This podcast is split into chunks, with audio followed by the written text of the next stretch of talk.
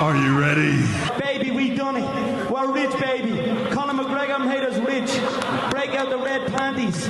We're rich, baby. I said, are you ready? Swung it right to deep left field. It is gone. You should see the celebration out of the Indians' third base dugout. Rajay Davis, a bullet. And here we go.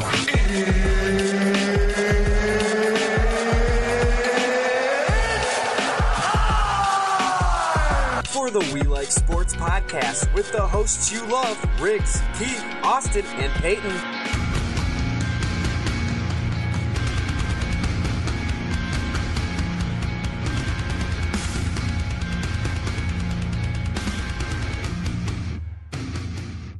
And we are live at the We Like Sports Podcast once again. Where's Riggs to introduce us? Well, in that case, Austin? Are you going to take Riggs' job? I guess I am. We're Austin, Keith, and Peyton. And we're Riggs. And he's somewhere. I'll tell you what he's not doing. Not talking sports with us. Yeah. Isn't that a problem? Yeah, it is, but I mean, we'll survive for the most part. I don't know, the last time we did this, it was literally about him, don't you remember? That lady was like, hey, I miss Riggs. Oh, yeah, that was my girlfriend's mom, so I mean... It's even worse. Yeah, and she doesn't like me. That's really? A joke, she actually does. Maybe, you don't know that. Allegedly. Yeah, oh, right. God. Allegedly. Allegedly. Oh, man. But anyways, guys, I mean, like, we're still in... whatever this is called anymore, quarantine-ish stuff. We're opening up, I guess. Slowly. Supposedly. Yeah. I mean, slowly but surely, but you know what? Each week it does feel like it's getting closer and closer. You know, baseball is going to be announcing shortly what time they're going to be coming back.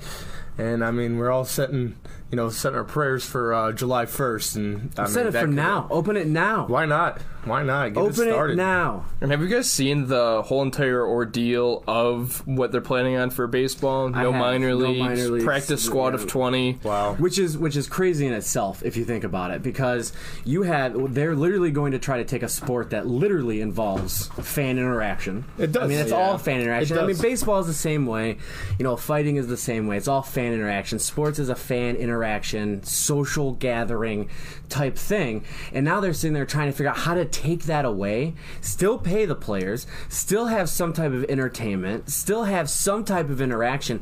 It's difficult. I mean, it's not going to be easy. Yeah, they're talking about doing revenue sharing with this thing where it's half to the players and half to the ownership. And, I mean, you have to do it that way in order to keep things afloat. But, I mean, there's just going to be so much money lost in this whole thing. I mean, you're just going to be banking on TV ratings alone. And absolutely. As we all know, that's why the Indians can't hang is because, small market. Right. They bank on all the other stuff that comes with it. And as they begin to reopen this stuff, and as you start to see sports come back alive, you're going to have one of the biggest hurdles you're ever going to see, in at least in the history of this sports. I'm not talking about the players' union strike and all that stuff, but I'm talking about an actual hurdle. It's going to be telling these players to shut up, get back out on the field. You want to talk about revenue sharing and all that. These people make millions of dollars to play a child's game, from football to basketball to baseball. You take the more serious, and I'm saying serious as in I guess a lack of better terminology for it, but the more serious, the fighting, the MMA, the UFC, the boxing. You take that out, and you're looking at these people who are literally playing a child's game, and they're pissed off that they can't get paid their full contracts. Get back out on the field and stop with this nonsense. Stop it. Just agree to whatever they're going to agree to and go. I mean, the longer you wait, even for these players, for their own careers' sakes, I mean, the longer they sit out, the longer you get in, you get rusty. You won't see live pitching for that long. You know how difficult it is to get back in there. I'm sure you know as well. You take those couple weeks off during the winter. Yeah. And between fall ball and spring training, you take those couple weeks off without seeing live pitching, man. It's difficult. It's rough. It is. Rough. Imagine that for like a high school kid, though. I mean, that's literally not all of them have the privilege of playing like fall ball, though. But when you look at it from that perspective, like usually practices are what? February the earliest. February, that was probably the last time they were in school. If not, they're already off of school. So all these juniors that are becoming seniors next year. they haven't seen live pitching. They're probably not going to see it during the summer either. Well, let's rewind that back. This is something we haven't really talked about. What about the players, the high school players that missed their whole season? Yep. It's gone. How do they get that back? How do you recoup it? And then the main question is all of the ones that were being scouted. Yeah. Yep. Where do they go? What are they going to do? Yeah. Is it a lost Colgate? I mean, what happens? I mean, one thing I do know about high school baseball when it comes to recruiting is a lot of the recruits go more off your junior year than they do your senior year. Yeah. Because they want to get you in well before you're already, halfway through your season. They want to make sure you're committed to a school. They want to get you ready almost, before the summer hits. So they're more focused on what you've already done compared to what your senior years. But either way, I mean, that's still impacting the juniors of this year. It's a trickle down effect, and it's just not good for any of them. Unfortunately, it's not good for the kids. It's not good for the sports. It's not good for. Listen, I get COVID is a problem or whatever, and maybe it's. Actually, no, I don't get that. It's not a problem. We are living in a day and age now where we need sports more than ever. And, I used to be that person that would go, are you really not paying attention to politics, but you're paying more attention to sports? I understand that, because if you're not paying, if you don't have something to root for, that's not a good life to live. No. I mean, whether you like sports or not, everybody has a favorite team, period. You may not know anything about the sport. You might not know anything about anything, but you have a favorite team. You want them to win. Just look at when James brought the championship to Cleveland. Absolutely. Nobody. There was a lot of people that had no idea about basketball. Yep. Yet they were on the bandwagon. They were in that parade. They were out there. Look at what it did for people. I mean, there was, 1.3 million people at the Cavs Championship Parade in 2016, and there's insane. Not 1.3 million people in Cleveland. Right. So, I mean, you're having people worldwide, countrywide. It's just the way it is. And just to go back to the point about money really quick with the MLB, when it comes down to money, before I end up forgetting, you end up having these players that you have to pay, but is it also a good thing as well, though? Because you actually don't have the extracurricular activities at games. You don't have the jersey giveaway you have to pay for. You don't have to pay for the fireworks show on the weekends. Those jersey giveaways, they're so cheap. But the fireworks show, though. The fireworks show, though. I mean, look at that. Like, that's a ton of money. That's thousands of dollars. Also, you got to think on the fireworks show, when they do a fireworks show, you're getting 15,000 more people in the seats than you would for a regular game. On a business standpoint, if you're looking at that from clearly a business standpoint, the revenue that they're going to lose from packing the house, which is another problem that you hear in Cleveland all the time. We didn't pack the house. The problem is that the Dolans, and I'm outspoken about them, I don't like them. Mm-hmm. I don't think they're good for the Indians. Right. I don't think they're good for the city of Cleveland. I just don't think that.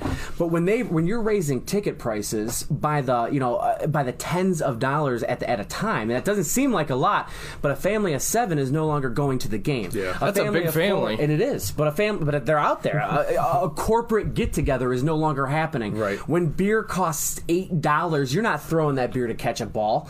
You know what I mean? You're now covering. You're now getting away from it. And you have to look at the rule changes that were going to happen this year. Like, they're going to extend the net. Yeah. Yep. Yep. That's another problem. They're extending the net. They're taking away from the game. Yeah. I mean, that's one of the things. It's like, I'd rather sit out in the outfield. I'd rather sit out the outfield, because you're sitting there, on the third base line. You're expecting there's going to be a chance, you might get a ball that day, and there's no better feeling than catching the ball at a game, obviously. And I never got there, so I wouldn't know. Well, you can't catch. Oh, wow. No, he's a Steelers fan. Exactly. But if you... Oh, I'm sorry. Are we going to go on that route? No, because of the Browns players? Odell Beckham Jr., you paid how much? And he can't catch a ball, but he could end up tearing his off. You guys caused a rape case. No, Dave, I did not just leave a wedding. It is so beautiful out. This is actually a golf shirt that my mother just bought for me. From her wedding. You know what? Not from a wedding. I just want to go out golfing, that's all. How much do hot dogs cost? A lot. I mean, literally, like, if it's on Dollar Dog Night or Dollar Beer Night, like, literally.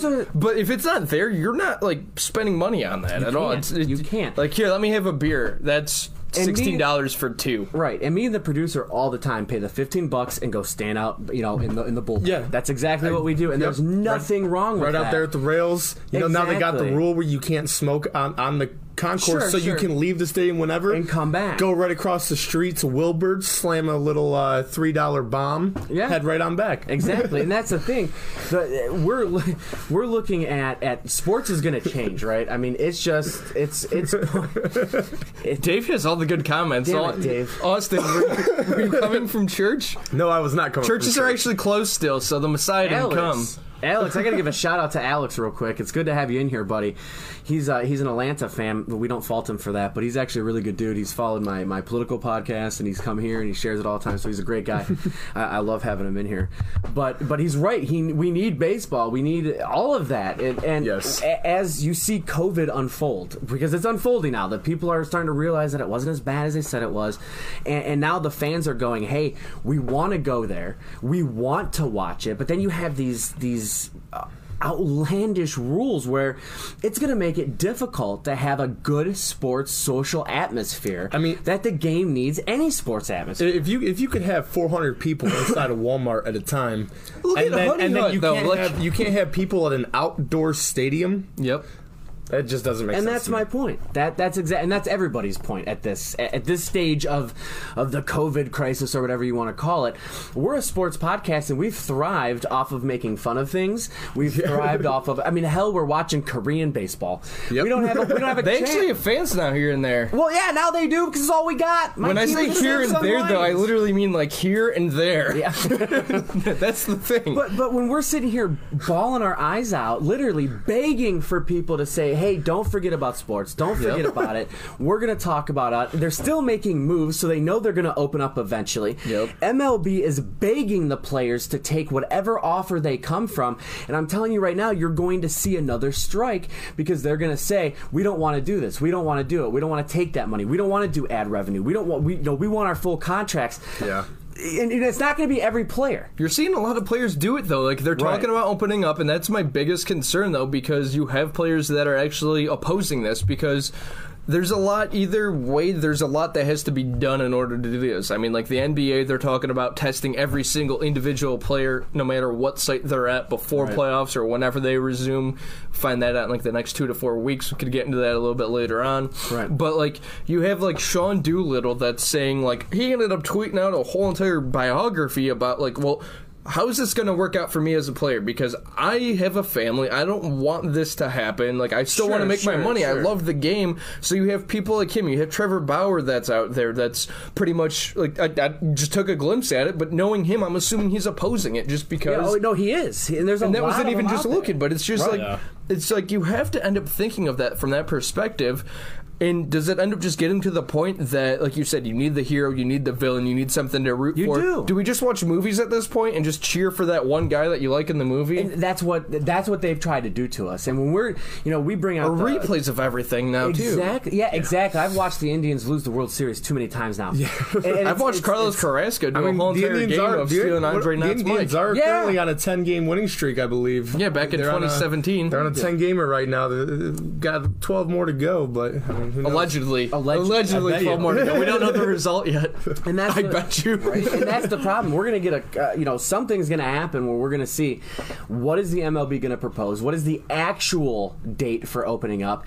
And how are they going to propose this plan to make it make sense to the fans? Because, hopefully without a ring, though. Well, right? That's a proposal. Yeah, I got you. We're not going to. There's no way they can have a World Series. There's no way they can. They're talking about extending the playoffs to more teams than normal, making it 14 teams. But they can't have a universal DH too. And Jose. I'll tell you what. That's the thing that's going to make old school fans really upset, because I feel like they're going to go to the DH for this season and then they're just going to flip it back. No, they're just going to keep it.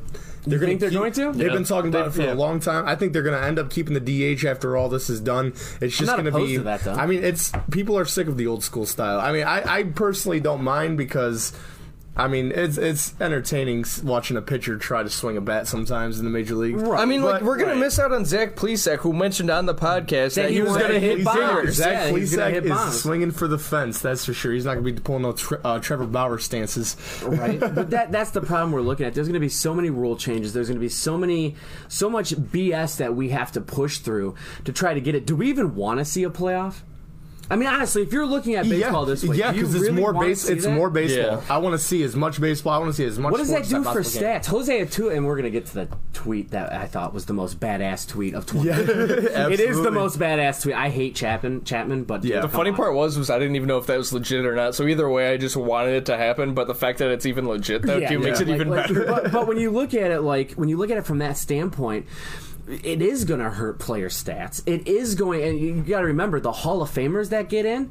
What's that going to do? They're going, and he's right. They're going to have to make these mental notes as they go to put the players on the Hall of Fame. He missed the whole ballots.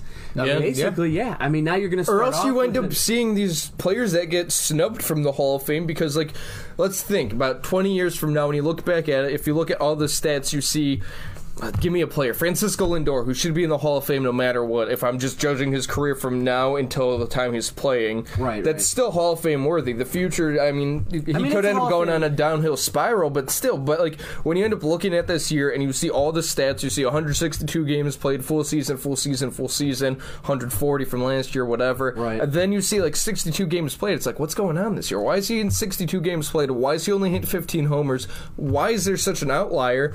And then you're going to end up, like, if you're voting just off of numbers alone and you don't think, you're literally just going to end up snubbing him and the vote for him to be in the Hall of Fame because you forgot that a pandemic happened in 2020. Well, we've seen them snub people left and right in the Hall of Fame. I mean, anyways. I still believe Barry Bonds should be in the Hall of Fame. Barry Bonds is in the Hall of Fame and Rose needs to be in the Hall of Fame. I feel like when it comes to things like that, I'm going to do a quick plug for my father. He's a statistician.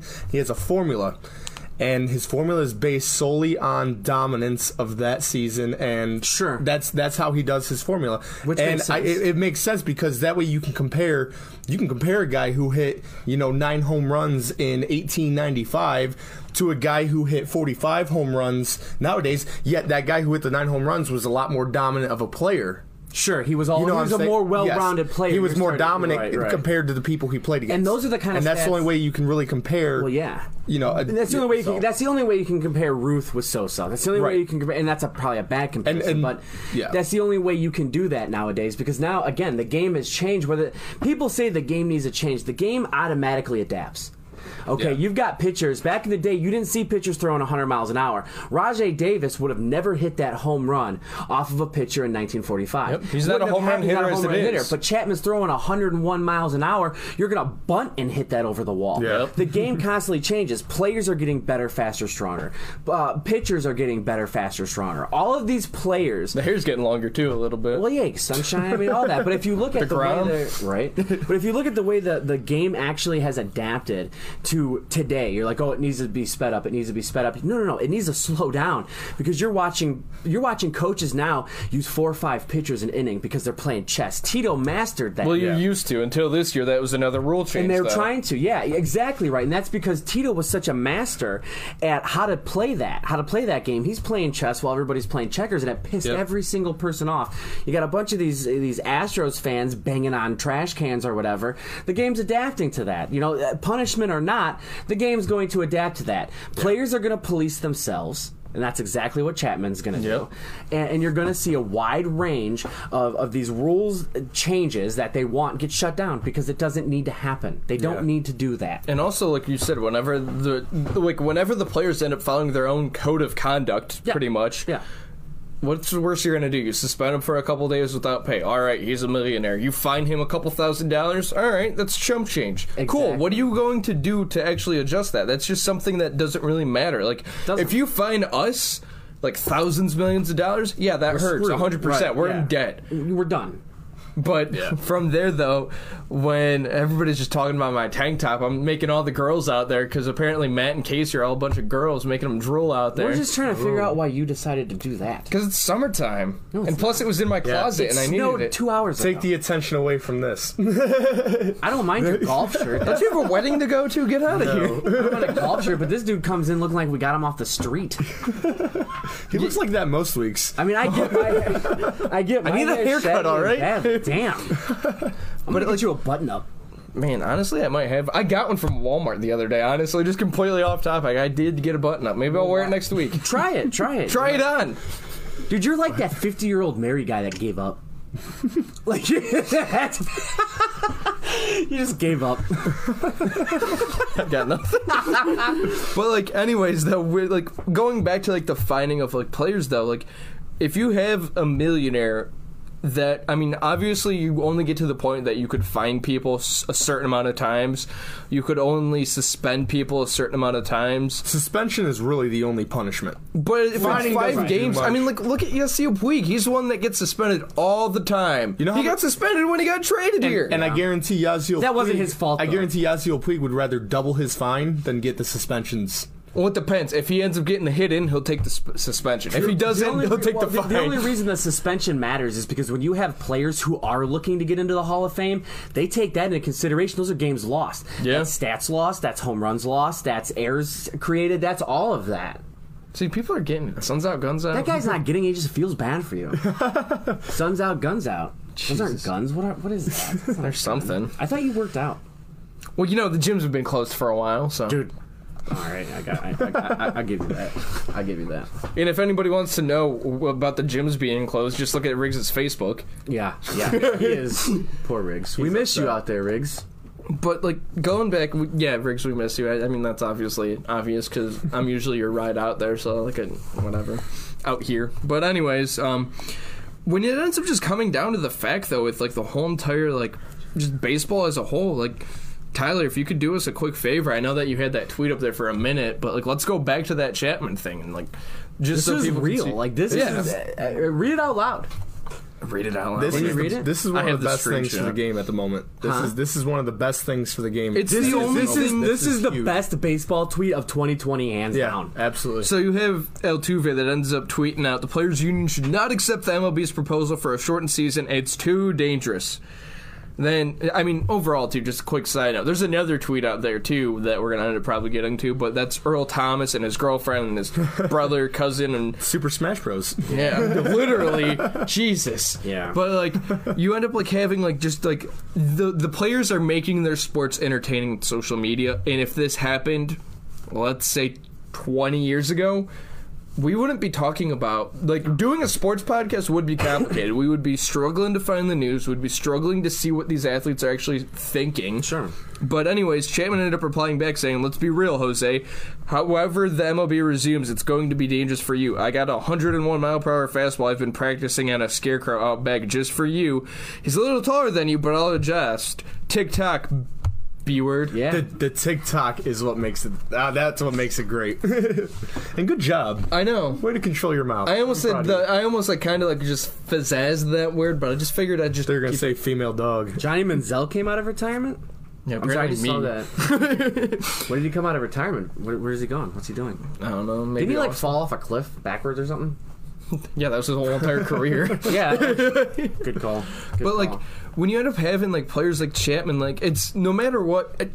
Brother, Ed is in here. Sorry, I gotta give a shout-out to the Masons. Jeez. Well, you're not a Mason. No, I'm not. You should be. Austin said he will. You will? Did I? He was drunk. We could talk about that, right? It's legal. Sure. Drunk. Grass. Riggs is in here. Oh, jeez. But, like, with the whole entire, like, idea, though, like, is this... You see sports that are getting back right now, though. So you have MLB. Are they just holding off, though, just for the protection of the Astros players, though? Because they know it's just building up. Like, it makes you wonder, though. Like, they have to be. Listen, and I'm all for players beaming the hell out. If the MLB isn't going... If baseball is not going to do anything to them... Let the players police them. Let them do it.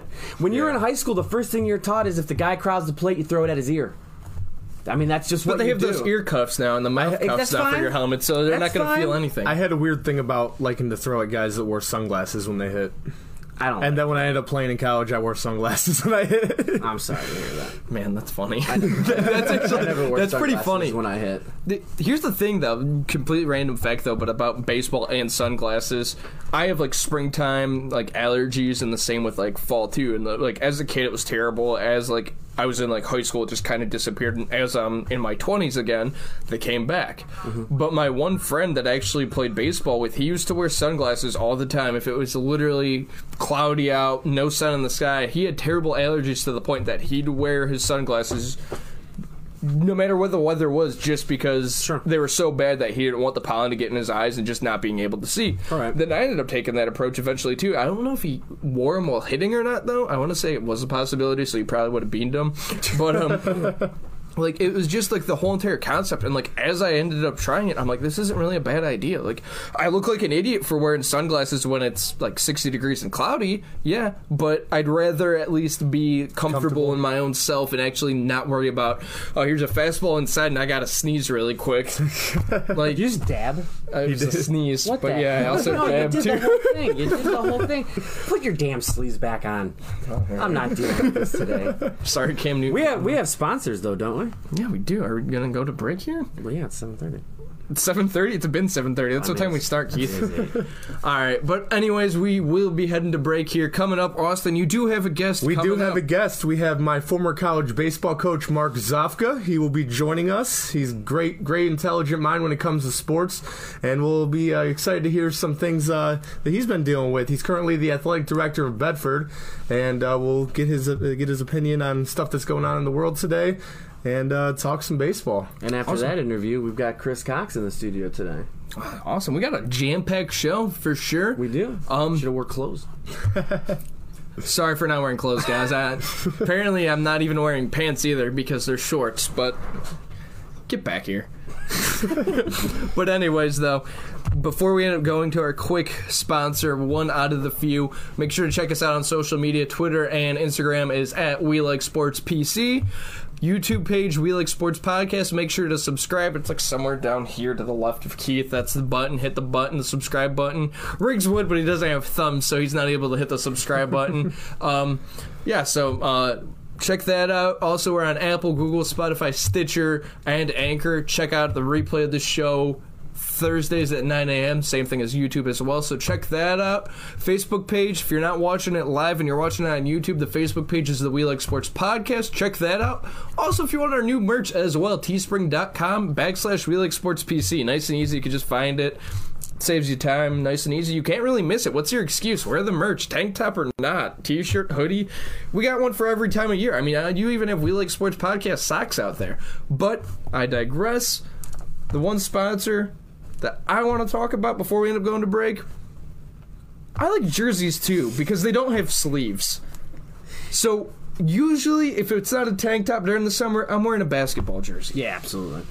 So, and that's the only jersey that has sleeves, obviously. I'm not stupid, just to let you know. But anyways, I don't know what kind of jersey I want. Maybe I might end up wanting like a Trae Young basketball jersey. Maybe I want a ball jersey. And when I say ball, I'm talking about the Ball family. Maybe I'll get LeVar's jersey. I thought we were about to do Manscaped for a second. Oh, no. But anyways, though, make sure you check out the JerseyCrate.com. Check them out. That's JerseyCrate.com. Jersey_crate on Twitter. Use the code SPORTS with the Z for 10% off of your purchase. Check it out.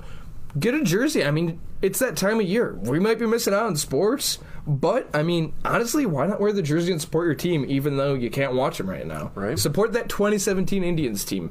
Wear that old, who's on 2017, Lonnie Chisenhall jersey out there. It's been a long time. That was 3 years ago in baseball. I forgot the name of the whole entire team now. But anyways, we'll be back on the We Like Sports Podcast after this. Need to spice up your website? Grab some attention on your Facebook page? Need an intro/outro for your YouTube channel? KM Voice will do it all. Pump up your profits and add some video advertising on your channel. Add some fire to your marketing campaign. Do you want to advertise on the radio and want a professional to handle your audio? Well, guess what? We do that too. From writing the script to producing the finished product, we take the pain out of advertising. Need to add voice to your company's training video? Yep, leave it to us. Send us a message on Facebook at KM Voice or give us a call at 440-213-2860. That's 440-213-2860. Production doesn't have to be a hassle.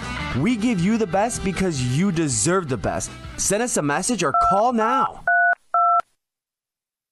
If you're bored in the house and I'm in the house bored, bored in the house and I'm in the house bored, why not play with your balls? Our sponsor today, Manscaped, is here to make sure your balls are smooth while you or your partner are playing with them. Manscaped promotes clean hygiene when it comes to shaving your balls thanks to their Lawnmower 3.0. So a little side note, have you ever cut your balls while shaving them? I have, and that is painful. I would not ever do that again, and I would never shave my balls if it wasn't for Manscaped, because once I started using Manscaped, I no longer had to worry about the bleeding anymore. lawnmower. Also, for any new subscribers, you end up getting replacement blades refilled for your lawnmower 3.0 trimmer delivered to your door every 3 months, making sure your trimmer always stays fresh and clean. And for a limited time, subscribers get not only one, but two free gifts: the Shed Travel Bag, which is a $39 value, and the high-patented, high-performance, anti-chafing Manscaped Boxer Briefs. This is the perfect package for your perfect package. Get 20% off and free shipping with the code SPORTSWITHAZ at Manscaped.com. That's 20% off with free shipping at Manscaped, and use the code SPORTS. Make playing with your balls the best part of your day. Thanks, Manscaped! And welcome back to the We Like Sports Podcast with Keith Payton and myself, Austin. And right now we are joined by a very special guest. He is my former college baseball coach, Mark Zofka. He is also the current athletic director at the Bedford City School District. He's a former athletic director for Medina Buckeye and Holy Name High School, former high school baseball coach for Padua and Holy Name, and he also played his college ball at Cleveland State and is actually a member of their athletic Hall of Fame there. Coach Z, welcome to the podcast. How you doing? Thank you, guys. Thanks, Austin. How you been? Been doing good. Just struggling a little bit trying to run a sports podcast out here with all this stuff going on. I bet the same is an issue with you being an athletic director. How's it impacting things out there? Well, very, very similar. It's the biggest thing right now are the question marks. You know, what's going to be going on? We're all pretty much waiting to hear what Governor DeWine has to say as far as when, we can, possibly open up, sports in Ohio again. I'm optimistic for the fall, but right now it's totally up in the air. We have no idea what we're going to do, what we're looking at. Questions are popping up every day, as what it's going to look like, because number one concern obviously is going to be the safety of the student athletes. Right. Yeah, on this podcast, we've been talking a lot about, professionally what's going on. But, what's going on with the kids? How's it impacting them, personally, them not getting to play their final year of baseball in high school? Well, yeah, that's a hard thing. I mean, you guys remember if you probably, played all night, often you did, you imagine your senior year, going into it and then being told, you're not going to be able to play your senior year of high school baseball or fast pitch softball or track. Today, Bedford was to host the LEL high school track meet. Oh, wow. Beautiful day. Yeah, right. And, and I always love doing those events because, you see such a great camaraderie between the athletes, the competitiveness, and, you get to see such great athletes, especially in the LEL. And so for them not to be able to perform today is heartbreaking, And I was having a conversation earlier with somebody, about the winter season. We got to boys basketball and girls basketball and swimming. Swimming and girls basketball and wrestling got to the state finals, and they had to cancel right before. And basketball got to the first game of regionals, and they had to cancel. And it's just a tough year for these seniors, and I feel for them very hard because I remember my senior year and what it meant to me. Yeah, absolutely.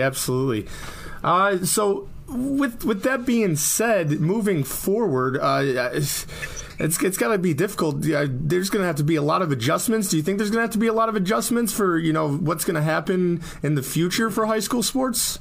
Oh, I'm sure there's going to be. There's all kinds of scenarios, and they're unofficial scenarios. Nothing being official from the Ohio High School Athletic Association yet. I know that there was a online publication a couple weeks ago that posted that they're talking about, moving the spring to the fall and fall to spring, which is totally not, right now in consideration at all. But yeah, there's going to have to be, are we going to have fans at the games? Are we, how are we going to handle the locker room situation? How are you going to do transportation of buses? You just think about those things, not even the athletic competition itself.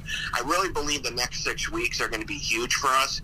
With Major League Baseball going back into camp on June 1, starting to see how that happens, and what happens if one of their players ends up getting COVID? What's the situation? How do you handle it in the locker room? All those questions haven't been answered and, until they come up. And then we're going to be following those situations. We're going to kind of be at the bottom as, it runs downhill, from high school, from pro to college to high school. So, yeah, there's a lot of questions we have that haven't been answered yet that we don't even know where that exists right now. Yeah, absolutely. Switch topics a little bit with the MLB hopefully resuming soon. What do you think about them playing games with no fans? Like, you just want to see baseball back, or do you like the whole, atmosphere of, a packed house sometimes?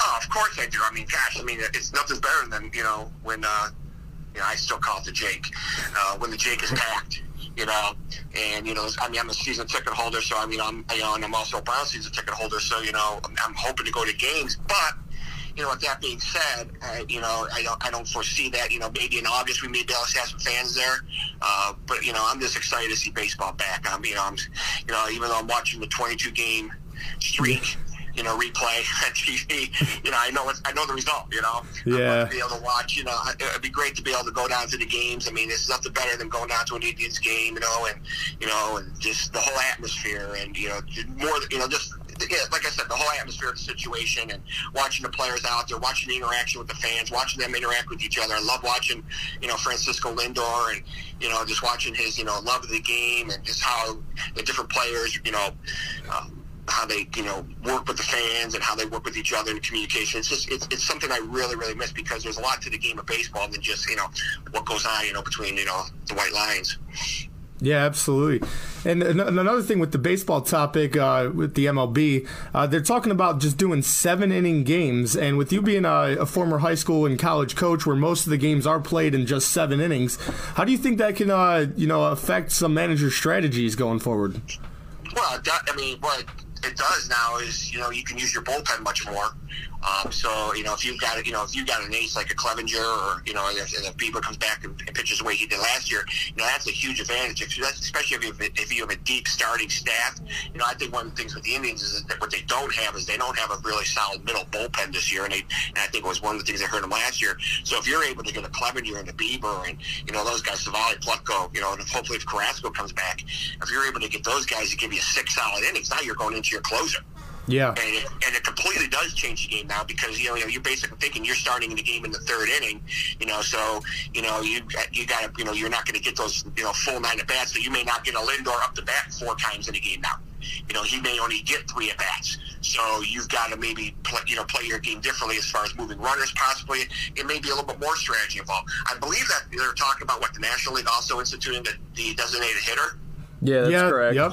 Yeah, which would be cool. I mean, I hope that, you know, that changes for good. I mean, maybe this is a blessing in disguise, and it's that move to be made. But yeah, it's definitely going to be played differently because the 7-inning game is completely different than 9-inning game. You're to manage your pitching staff differently. You've got to manage, you know, you got 2 less innings to score is a score. So you know, you got to make sure you jump on them right away because you don't have as much time to come back in that game. Yeah.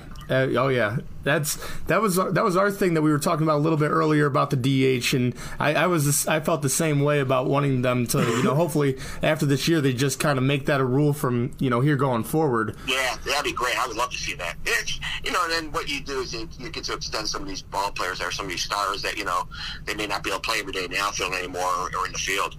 Yeah. I think it's good for the game, you know. That's one thing I think baseball wants to do is they want to make it more fan-friendly, more runs, you know, and I think the American League game is a little bit more exciting than the National League game because of that, even though I'm a traditionalist and I like the idea of, you know, maybe moving runners here and there. But I think for baseball, I think it would be good to see the DH. Yeah. I agree with you on that. To switch topics a little bit more, you were the head coach of both Padua and Holy Name High School, and people from our area know that they are pretty bitter rivals. What was it like? What was it like getting the chance to coach for on both sides of that rivalry? Well, it's funny because I went to Padua. So when I went to Holy Name as a coach, it was funny because I had to switch gears. And when I was going to play against Padua, you know, they were like like you said, they were rival, and you had to, you know, bring out the game, and it was always the big game, whatever sport it was in. And it was tough because, man, I tell you, when I was at Holy Name, we had some very good players and some very good teams, you know, and. The Padua baseball at that time was very solid, coming up in the 80s and 90s. And then when I switched, I actually ended up not coaching for a couple of years. I became the Medina Buckeye and was out of baseball for a couple of years. And then I went back as the head coach of Padua, and that was an easy transition because it was, you know, home to me. And, you know, it was, again, you know, we were able to rebuild that program up into, you know, being a pretty good program. We went to the Final Four, I believe, in 2006 or 2007, you know, and stuff like that. But it was fun. I mean, the Padua Holy Name games and anything you get involved in were always a great time. Yeah. I got to tell you what, though. I cannot stand Padua. I'm sorry, but I'm pretty sure the reason I don't like them so much is because I'm sure I have a few scars all over the place from sliding around on those rocks they have in the infield. Yeah, Yeah, but you know what, though? You were sliding on those rocks, and in other words, you weren't playing anywhere else because that field was dry. Yep. That's true. That is true. To switch a little bit, go more into your coaching background. I know you coached at Tri-C from 2007 to 2014. I was lucky enough to have you as my coach in 2012 and 2013. We're gonna bring up that highlight too. We're gonna bring that up. What's that? Bring up one of your highlights. Oh, what's that? Well, hey, I remember one of the best moments at Tri-C. You know, we have a very competitive league, and I'm gonna, with Lakeland, and we had Owens, and but our biggest rival, our biggest opponent in that conference was Sinclair. And Sinclair had a 4-game lead on us going into the final weekend of the season. And Sinclair always is a predominant. They always got 6 or 7 kids going on to play college ball, etc. And they came to our place, and they were all jacked up. They were all happy. They were all excited. All I had to do was win 1 game, and they won the conference. So their coach was a very good coach, Steve Dittman, a very good guy, a good friend of mine. But he would, in the dugout, he would post all these motivational signs all over the place. The dugout was plastered with these signs and stuff like that. Well, the first, I can't remember the scores, but we beat them pretty handily the first 2 games and the first day of the doubleheader. So then we come back the second day, and the whole motivation, the whole thing is switched here because they were all waiting to celebrate and have a good time and, go out the night before and stuff like that. Now they got to come back and they got to win a split doubleheader with us. And our guys come in the next day like jubilant. For weeks ahead of talk, we were like, in our dugout, we were like showing, I don't remember Austin, but Coach KJ kept on doing, hey, if we do this, if we do that, we could do this, and if this happens, if that happens. Oh, yeah. Everything was falling perfectly into place. We ended up blowing them out the first game of the doubleheader, and we go into the second game of the doubleheader, and we have to win this game to win the conference. It's a 1-0 game. They get a guy on third base with 1 out. It's the top of the 7th inning, and they hit a fly ball in the left field. And who's my left fielder? Austin Howard. And what's he do? He throws a BB to the plate to end the game on a double play.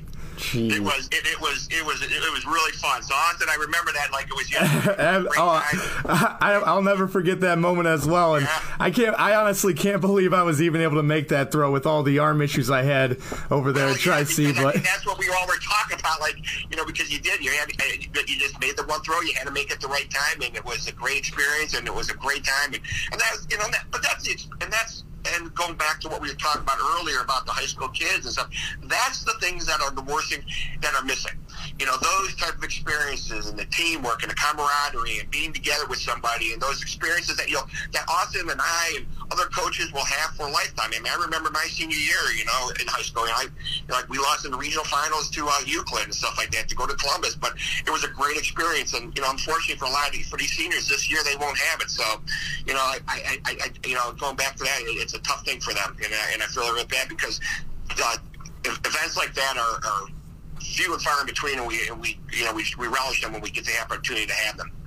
Absolutely, yeah. That was probably my favorite moment of my baseball career. It was such an amazing experience, and just because the odds were so far against us for that whole weekend, and we did it. Right. Hey, Mark, this is Peyton of the We Like Sports Podcast. As you mentioned, you're an athletic director at Bedford City Schools, or should I say Austin, I ended up mentioning it. When you ended up having the whole entire season cut short and pretty much all the seniors essentially graduating early on, is there anything that the school district is doing for the students that don't really get the graduation? Are you guys having the staff go out to their houses and post their senior signs, the graduate signs, or what are you guys doing in the school district to help out the seniors in a moment that they should end up being able to cherish, but they can't because of what's going on in the world? Yeah, we've done a few things. We got a few things in, I don't know if any of them are listening right now, but we did the 2020 on 420 where we had 8 o'clock at night. I think it was 8:20 at night where we lit the stadium up for remembrance of in their honor. And at Bedford, if you had the opportunity to be at Bedford Bearcat Stadium, it's one of the nicest stadiums in Northeast Ohio, and we have a huge video board, so we made a big sign up there and stuff like that. And a couple of the kids came up, and we made sure they were socially distanced and stuff like that, and they took pictures in the background. They did our district has done the parades and various things like that.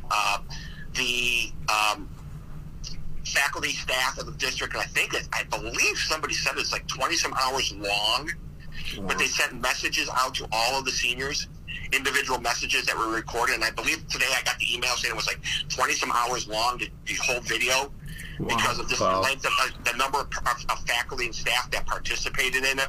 Awesome. They did do a video for the school district, for all the people that, we love our students at Bedford and stuff like that. That was a quicker one. We're going to do the traditional banners that's been kind of instituted the last few years for seniors. We are going to get those up for our senior athletes. And we have one other special thing with yard signs for the senior class that we haven't, I don't think they know yet. And we're going to have them lined up at graduation with their, we always give them put yard signs out in their yard that, not generic ones, but just, kind of general ones that say Bedford graduate. Well, the ones that we're doing now that I was working on with our assistant principal, Brady Harrison, was that we are actually going to make them personalized with a picture and their name on them and stuff like that. So, you're trying to do as much for them so that, because they've been there. I mean, they were there for 12 years, majority of them, and you want to honor them for what they've done and the accomplishments that they have achieved. And it's hard, and we're still going to do graduation. It's going to kind of be somewhat virtual. It's going to be where they're going to come in on the 27th. They're going to march across the stage as individual, and then we're going to they're going to do a speech, and then we're going to put it together, and they're actually going to go to their drive-in and show it.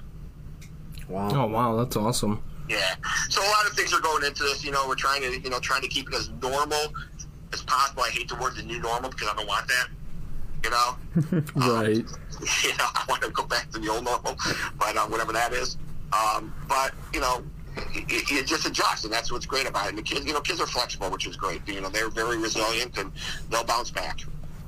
Also, Mark, another question, as we ended up bringing up the whole entire idea of baseball possibly going with the 7 innings for a full game, and now just similar to how high school is, do you think that you could expect a little bit more? I know especially in at least the National League you see it more, and in high school you see it often too. Do you expect a little bit more small ball with baseball when you end up actually moving runners, bunting a little bit more, actually cautious base running and not so many hit and runs and whatnot with this new possibility of a 7-inning game?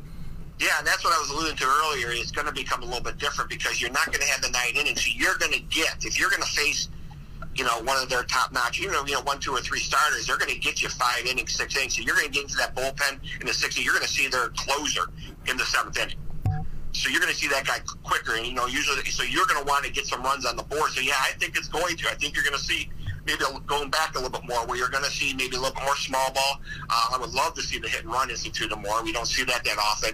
You may see more base stealing. I think the Indians are kind of built for a little bit of speed this year, especially if you can get Bradley Zimmer back healthy. It's just, I definitely do think that you're going to have to see that. Managers are going to have to manage. So, like I said before, you're not going to get maybe Frankie Lindor up 4 times or 5 times a game now. You're not going to get your 2, 3, and 4 hitters up, in that, 8th or 9th inning. Because, if you're got an ace on the mound, you may get to the 7th inning and maybe the 3rd at bat. And usually it takes them a couple times to figure out what's going on and, to get to that, that groove and stuff. And, I definitely believe you will see some, or you should see some. I don't know how managers are built nowadays. They write lineups and guys go up there and they swing for the fence. It's a different game than what it was. But I think it's going to have to revert back a little bit to that, the old way of playing. Absolutely. Yeah, I know. I don't necessarily remember KJ teaching this, but a lot of newer styles of coaching is they're more focused on the ball trajectory almost. They're almost teaching to swing for the fences and exit velocity and launch angle and all that stuff. Yeah. Well, I mean, here's the thing. If you go back, and I've always studied hitting. I mean, a lot of what they talk about is just new terminology. I mean, when you look at you take a look at a Barry Bonds. Barry Bonds' swing is the same swing as what they're talking about nowadays. You take a look at a Mickey Mantle. His swing is any type of prolific home run hitter that has hit in throughout the history of baseball. They all get to the same point. They all elevate. What you try to do, and if you remember, Austin, you try to match the play of the ball. That's how you're going to get the elevation. Yeah. The ball's coming on a downward trajectory, and you don't want to hit the. You don't want to. There's no such thing as a level swing. Because a level swing is going to top the ball over. You want to match the plane of the bat swing with the plane of the ball coming down, and that's the trajectory. So maybe the terminology was different with KJ and I've always talked about, but if you also remember, we always talked about the back elbow tucked in so that you get that front elbow up so that you are getting that, your plane of your swing is somewhat up. You're not swinging up at the ball, you're matching the plane of the ball, and then that's what's going to give you the the launch angle. Yeah. Per se.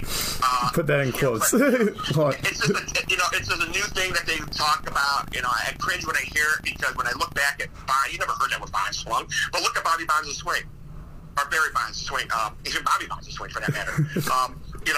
Look at their swing. I mean, Barry Bonds has a prolific homer, Ken Griffey Jr. That's the swing. I mean, so it isn't really any different. But now it just seems like even your middle infielders. That's why I look at a Jose Ramirez, and I cringe when I see Jose Ramirez trying to hit 30 home runs. He's a middle infielder. He should be at second base. I always said that. The Indians were in a 22-game winning streak. They had Yandy Diaz at third base, or Shell at third base, and Ramirez was at second, and he just played the game. You got a 165-pound guy trying to hit 30 home runs a game. Come on, that's not what the game was designed to do. But that's baseball nowadays, and I'm not sure I'm a big fan of it, but it is what it is. Yep. Another Indians question for you. Sure. Do the Indians keep Frankie Lindor? Do they try to go all out for him, or do you think they should just let him walk? I don't know. I mean, I think, when you look at the young pitching staff with Plutko, Bieber, Savali, maybe try to sign Clevinger to a long-term deal if you can. I think the money's going to go that way. I look at the signing of Bryce Harper when he signed with Washington. I mean, what did he really bring to Washington except the name and more advertisement dollars? We're not New York. We're not L.A. We're not Chicago. We're not Washington, D.C., Boston area, Our market is limited. So when you look at Lindor, you may be able to give Lindor $30 million, but Lindor's going to make $15, $20 more million in endorsements in a major market. And that's where they're going to be able to sell more jerseys, and that's where that's going to come down to. So what you're going to get in productivity maybe from, I don't know if they can trade for somebody. I don't think my answer is I don't think we're going to offer him. I know that they talked to him.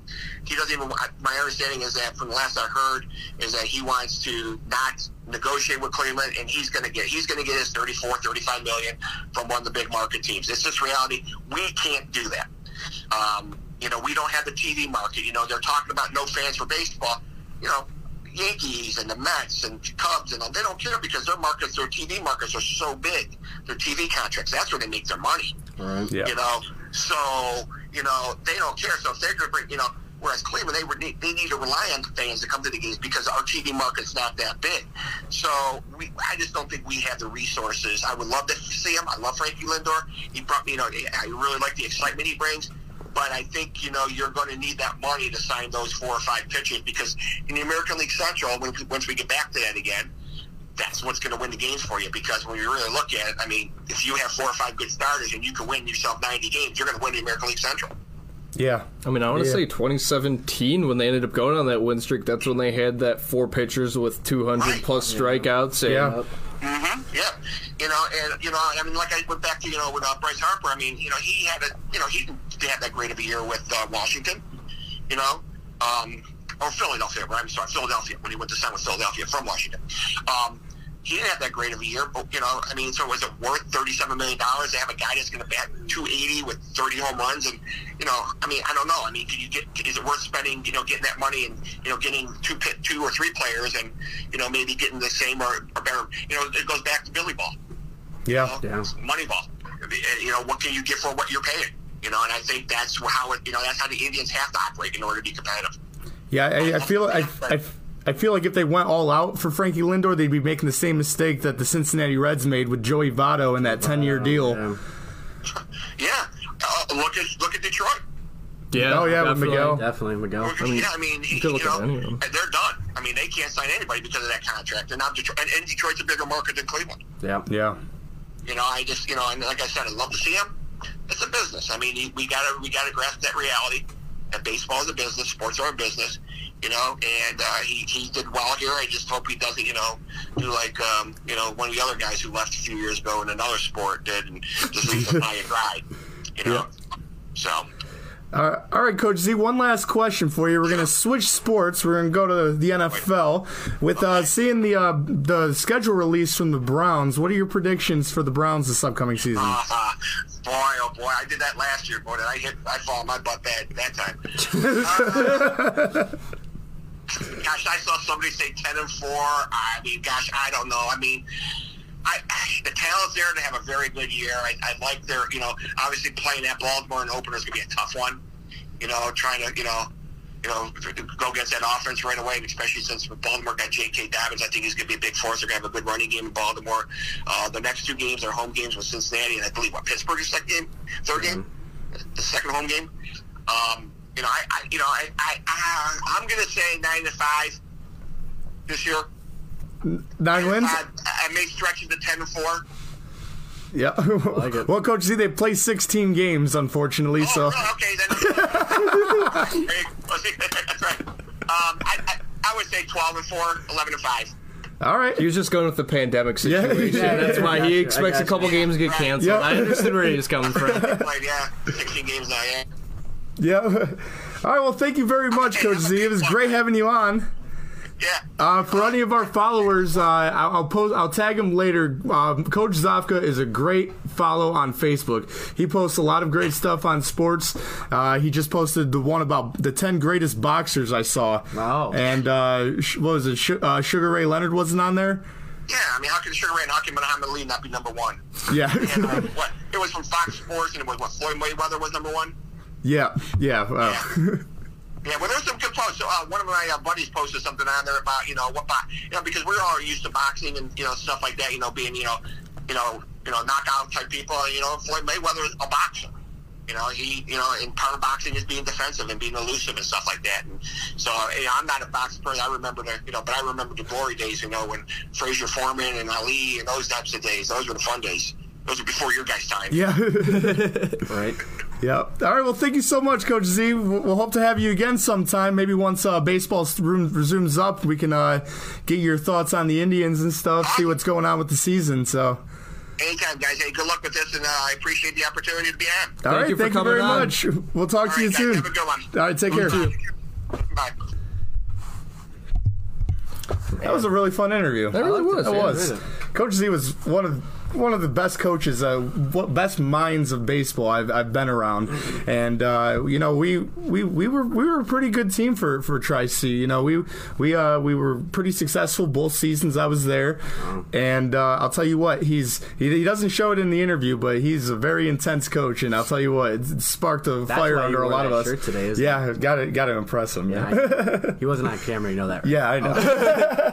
And listen, guys, I know 100% why he booked that interview too, because Austin booked that all himself. No. I know why he did it. He wanted his coach to brag about his fire cannon from left field. I get it. That's the only thing. We weren't going to believe it. Yeah. He's never mentioned it once before here. So I mean, obviously, he had to, yeah. So obviously, I wasn't expecting that. But it's either A, Austin's humble, or B, he has other people do the talking for him. That's how you know he was a good player. I have my own hype men, right?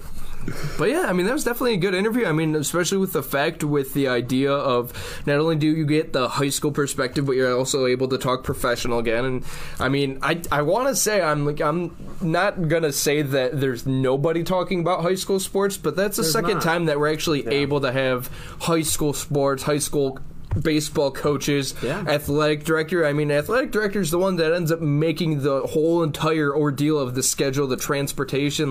That's the coach times 10, essentially. Yeah. So, I mean, the fact they're able to do that, though, it's 100% difficult for the kids, though. And, it sounds like they're going above and beyond at Bedford, too, which is great to hear. I mean, what do you say, about 20-some hours of pretty much voiceover work from all the teachers and a video package and virtual graduation that's going to be pieced together. You're going to piece it together? You're good at that. I just did that sentence anyways. But, guys, when we end up coming back, we have another guest as well, Keith. We do. Chris Cox from Hooligans Gym is going to talk to us about, sports, a lot of stuff, his gym, everything, because there's a lot going on right now, and with the way COVID is treating everybody, gyms are our one outlet. And I thought his name was Chris. Shut up. Put sleeves on. With that kind of entertainment, I have to have him off. But anyways, though, hopefully Chris could actually end up teaching me a nice solid right hook just for one of you guys for either rigs or if you guys get out of hand, we'll find out. But anyways, we'll be back on the We Like Sports podcast after this. Rock, bring paper, scissors. All right, I'll bring it back. I'll bring it back in. Welcome back to the We Like Sports Podcast. We have joining us today Chris Cox from Hooligans Gym. And there's a reason why we brought you on. You were on one of our other podcasts today, actually, that we produce. And the story behind the gym is kind of what I want to get at. COVID is affecting everything. I mean everything, from gyms to your social life, to jobs, to employment, just everything. And we got big gym guys here, the Destructive Behavior podcast that we produce. He actually trains at your gym. You're a coach. You're a businessman. You are pretty much everything. So when it comes down to it, I wanted to bring you on. I kind of wanted to talk about your story a little bit and really the fighting aspect of the sports that people aren't really talking about right now. So it's great to have you on. I'm glad you're with us. Thank you. So no problem, man. So tell us a little bit tell us a little bit about Hooligans. How'd you start it and what's it about? Okay, Hooligans Boxing and MMA is a program that was based off of the want to train not only athletes but non-athletes because of the fact that an earlier program of mine dealt with inner city kids, and we wanted to make sure that those children were not left out. And unfortunately, there was a gap there where I was at a facility that only worried about the athlete. So it was kind of missing, and sure. I missed helping people, and I wanted to make sure that I was still able to reach out to those kids and make the decisions on, who was actually going to be able to train sure. and have the final say that no one was left out, whether it be monetarily or athletically. And we opened up Hooligans Boxing and MMA, and we opened up to a very broad spectrum, both amateur and professional athletes, as well as children, as I stated, that had ODD, ADHD, ADD, that were cutters, had anxiety issues, adults that are dealing with alcoholism and recovering, and then people that are also dealing with opiate addictions and other addictions as well. And this outlet was giving them not only a shelter, a structure, camaraderie, and someone to hold them accountable. And in some cases, some families are splintered to where they don't have accountability in their home life. Sure. And we at Hooligans embrace each other as family, not like family, but actually as family. And the camaraderie there is more familial, whether or not that's a person's an athlete that's about to go fight on a UFC Undefeated show, or if it was... we'll say Billy, who wants to lose 150 pounds, and sure. obviously is not the most athletic person. They get the same support, and I thought that was really important. Oh yeah, it's amazing. But wait, programs like that, I boxed. Programs like that are important, especially today with what's going on. You talked on the on the podcast before about people needing an outlet and things like that. How with this COVID crap going on, how important is that outlet now more than ever to be able to take those kids and say, look, you're not forgotten, it's you're not gone. How important is that, and your program is amazing for that. Unfortunately, we're seeing a resurgence, and when I say that, I've always taken calls at 3 o'clock in the morning. And when I say resurgence, that means an addiction has gone south and they're going to use, or an alcoholic is going to use. They've fallen off the wagon. And I'm getting that call. Or a cutter is going to attempt suicide. And those numbers have risen during this COVID-19. Even though we have a support system, they don't have that positive outlet. When they're training at home, it is not the same atmosphere that is given to them at the gym. Yeah. So they're held 100% accountable, and at a time where they need accountability, they don't have it. Right. And when they need that structure behind them to help them so that they don't fall, or to say, hey, man, I see your you know, you're looking a little bit like you shouldn't be here, you know, and they're like, and they start holding themselves accountable. Like, hey, listen, guys, we're not going to just get choir boys or girls in a boxing MMA facility. Sure. What we're going to do is we're going to try to change those people's lives that aren't boxing choir boys or girls. You know, we're going to try to make sure that we not only hit upon the athletic aspect of what they're doing and make sure that they live a healthy lifestyle, but we're going to work on their mental health, mental wellness, build that, allow them to become empowered and grow them as an individual. And I think that that is the most important aspect of our program that we offer that is missing during COVID-19, and we're having a problem gaining that back and grabbing the reins back and helping these young men, these young women and children from, you know, possibly falling to the wayside. And it's very unfortunate. I wish our governor would open up the state of Ohio. If you're hearing me, sir, please open up the state of Ohio. Please open up gyms. People need them. I'm glad you called him sir, because I called him jackass. But the fact that this is happening, that you are a small business owner, and now you are tied directly into sports, regardless. It's a combat sport, but it's so much more than that. And as we watch this crisis unfold, as you're sitting here going, man, you know, we help these kids. We help people with anger. We help people channel that stuff in the right direction. You're bringing that to the next level, and that's how champions are made, period. You are making champions, whether it's them hitting their goals of weight loss, whether it's them channeling their anger, whether it's taking that ball of anxiety that they used to have and giving them an outlet that they never had before, and you're suffering for it in the business wise, and what's the plans? I mean, what are we going to do? How can we help you? Well, we've exhausted our personal finances, and we've done that not only through you know, paying the bills at the facility, sure, and of course our personal bills. We've also you know, gotten paint. Some of that was donated, and thankfully there was a gentleman, Dave Morgan from ProTouch, that he actually donated some of that paint. That's awesome. But outside of that, we've continued so that we can have that camaraderie, so that we can bring those people together. We've continued to purchase paint and continue to find things that we can do to find a legal way to bring these young men and women together, so that they can know that they're not by themselves, so that they know that, you know, we're still here, that we're reminding them on a daily basis that we're still available to them. And maybe they haven't made a phone call in the past, but they are making a phone call. They are able to make a phone call the entire time, and we are here to support them at any angle and at all costs. And it is at all costs right now, financial crisis.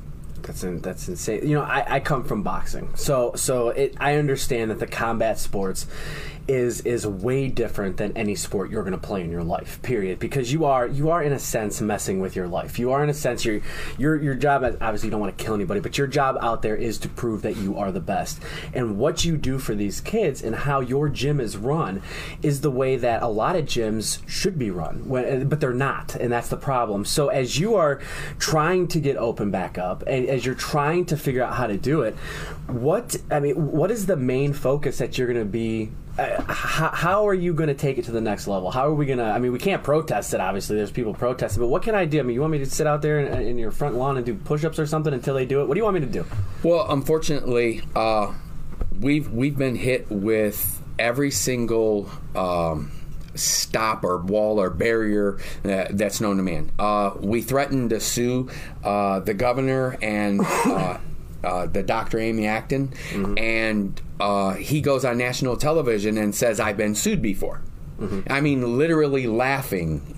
That's what it comes down to, is he was laughing. Yeah, and he's laughing in the face, and he doesn't understand that he's laughing at the men, the women, the children that our facility supports, that our facility have helped overcome rape, overcome domestic violence, overcome anxiety, overcome PTSD. We help police officers to enforce laws that currently we're literally being attacked by. But in reality, we continue to be looked at by doing anything other than exactly what was ordered. I would like to say that over and over again, ordered by the governor, that if we do anything outside of that, we're going to be criminalized.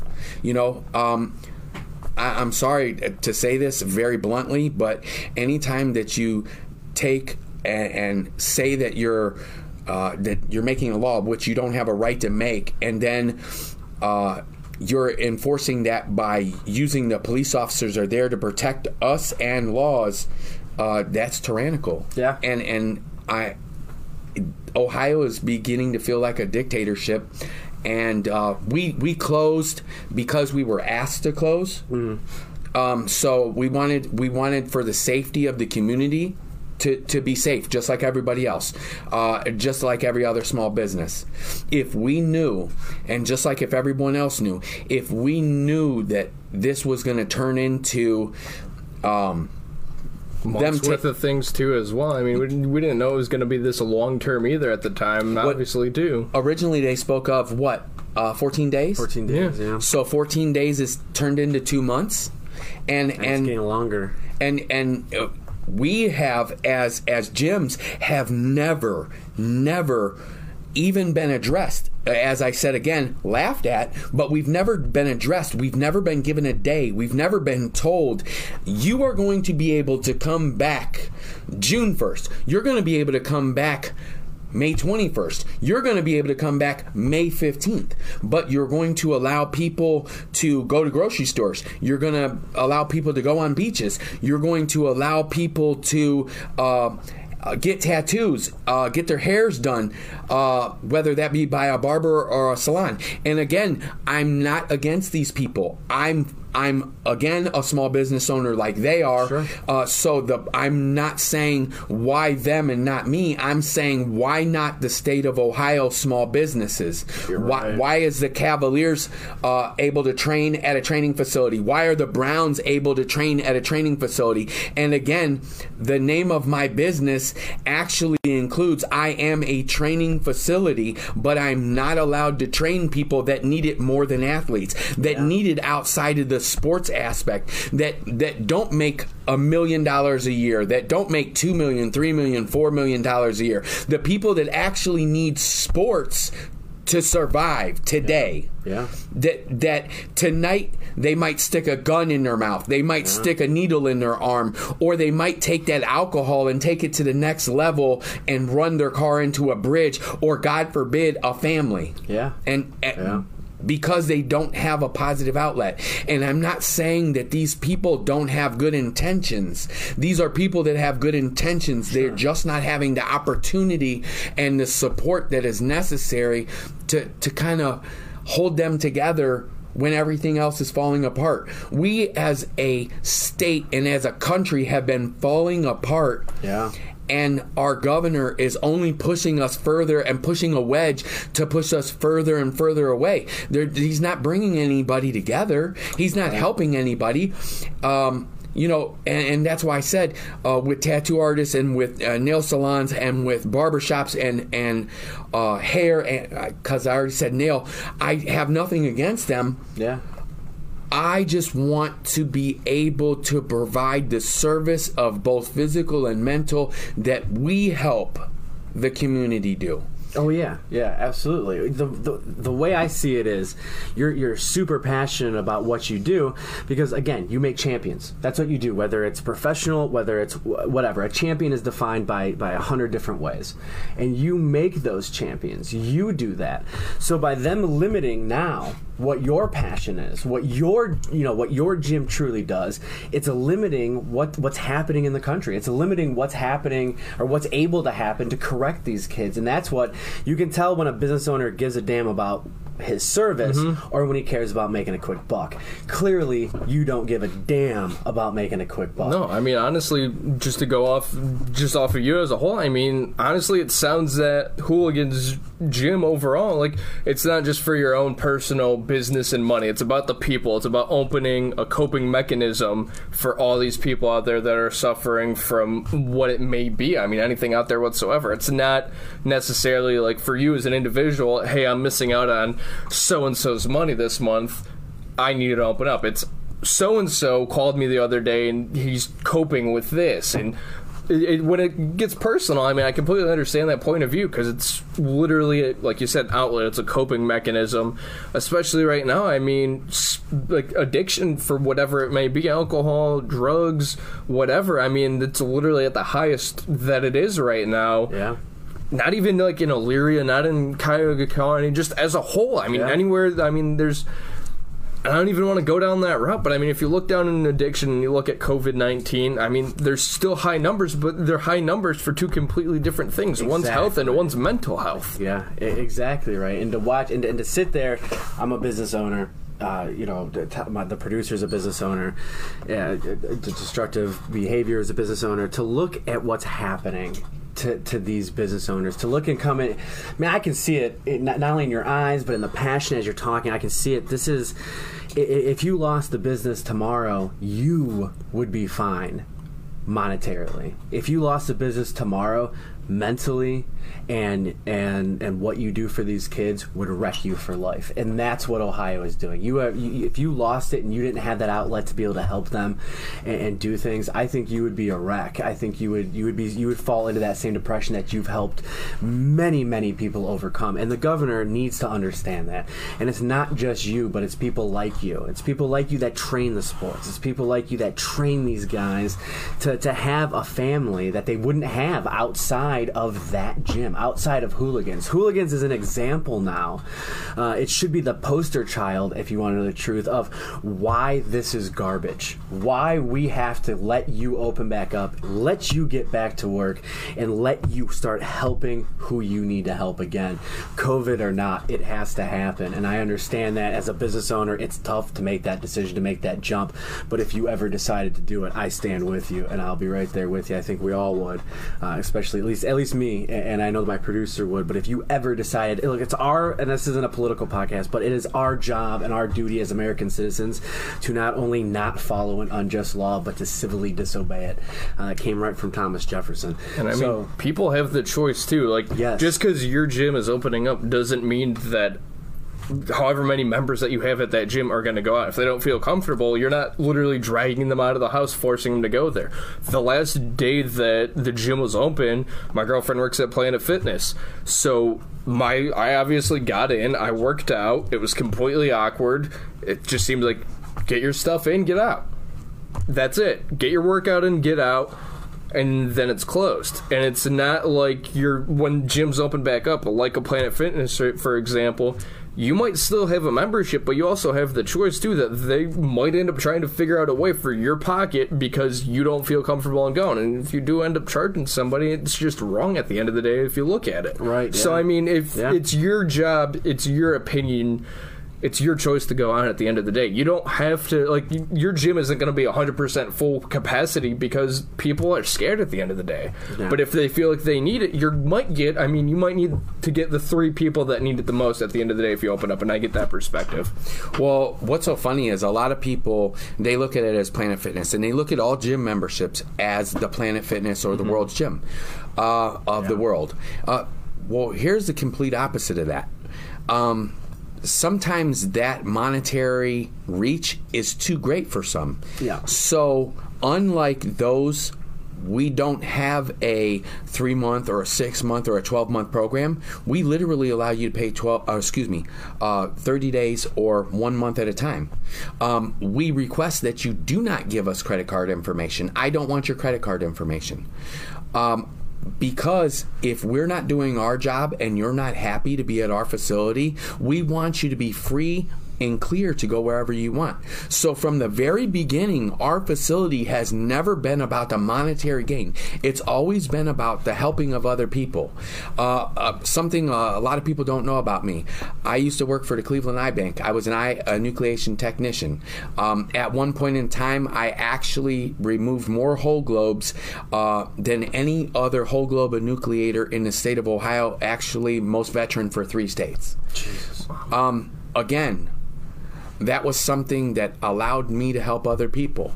The reason why I stopped doing that is because a little boy actually had his head crushed, and his family still asked me to go ahead and enucleate his single eye that was still available so that he could live on. Oh, my Lord. And I had a child at that age, and it broke me. Yeah. I've always been a person, whether it be judo or whether it be boxing, if I get knocked down, I get up. And, you know, we're having a problem. We're having a fight right now with a governor who is not only pushed us down and stopped our monetary situation. That's okay. It's when he starts attacking us, when he starts laughing at us, when he starts, when I'm writing him emails and they're not being responded to, when I am having a petition with well over 500 people through change.org, okay, about Ohio small businesses. Again, it has over 500 plus signatures on it. When I'm part of the small independent Ohio gyms that are suing for the right to open, remember, we're not suing for the monetary gain. We're suing for the right to have, our civil rights actually adhered to. Yeah. We're actually using a constitutional lawyer. We didn't try to sue for a monetary gain. We wanted to sue so that we would never go through this again, so that we don't lose one person. If one person loses their life that we could have helped, it's on Governor DeWine. It is. I mean, I have seen things that I wish nobody to see. I grew up very harsh on one side of the tracks. We'll call it the wrong side. Regardless of anybody's views from that, one side of my family, after my parents got a divorce, one side was very wealthy, one side was dirt poor. I've seen things in my life that many would cringe at. Many would, cry. Again, the things where you're having children that are being molested, and the reason why they're wanting to train is because they want to be able to defend themselves. They're not. Crazy. Who are they going to tell that to? Are they going to tell that to the white-collar person that has the degree in psychology? No, they're not. They're going to tell that to a gym coach and his wife who actually care, that they know that they've earned their trust, and they know that when I say, red is red and blue is blue, they know that is a fact. Yeah. That I'm there 7 days a week. In the last 3 years that I've been in the current facility, I have had 5 days off per year. That means I've worked 360 consecutive days per year. We work between 10 and 16 hours a day. Can anybody actually say that they're that passionate about saving lives? No. Yeah, that's crazy. Yeah, absolutely not. I mean, we need to look at that and say, what do we want to accomplish? Do you really want to just see, somebody open up a business and I'm going to actually not obey the rules, and I'm not going to keep people safe? Are you crazy? Right. My whole mindset is to keep people safe. Yeah. We've invested our life savings to make sure people are safe. Yeah. We literally in our facility have the best mats that money can buy, an Olympic quality mat, but there's no Olympians in our facility. Yeah. It's for their safety. Mm-hmm. Yeah. Does that make sense? Oh, yeah. Yeah. We want to make sure that people are safe. We want to make sure that at the end of the day that they want to continue to come back. We give them a supportive environment. We want to make sure that whether you grew up poor or you grew up rich, you're side by side with someone, and you know that that person, regardless of how much money they make, whether they pulled up in a $90,000 car or they walked to the gym, that person has your back, that person cares about you as a person. They don't see you as a white collar or a blue collar. They see you as an actual person. And honestly, I don't want anybody in my facility that doesn't view it like that. I don't want to see anybody in my facility that doesn't care about people. Yeah.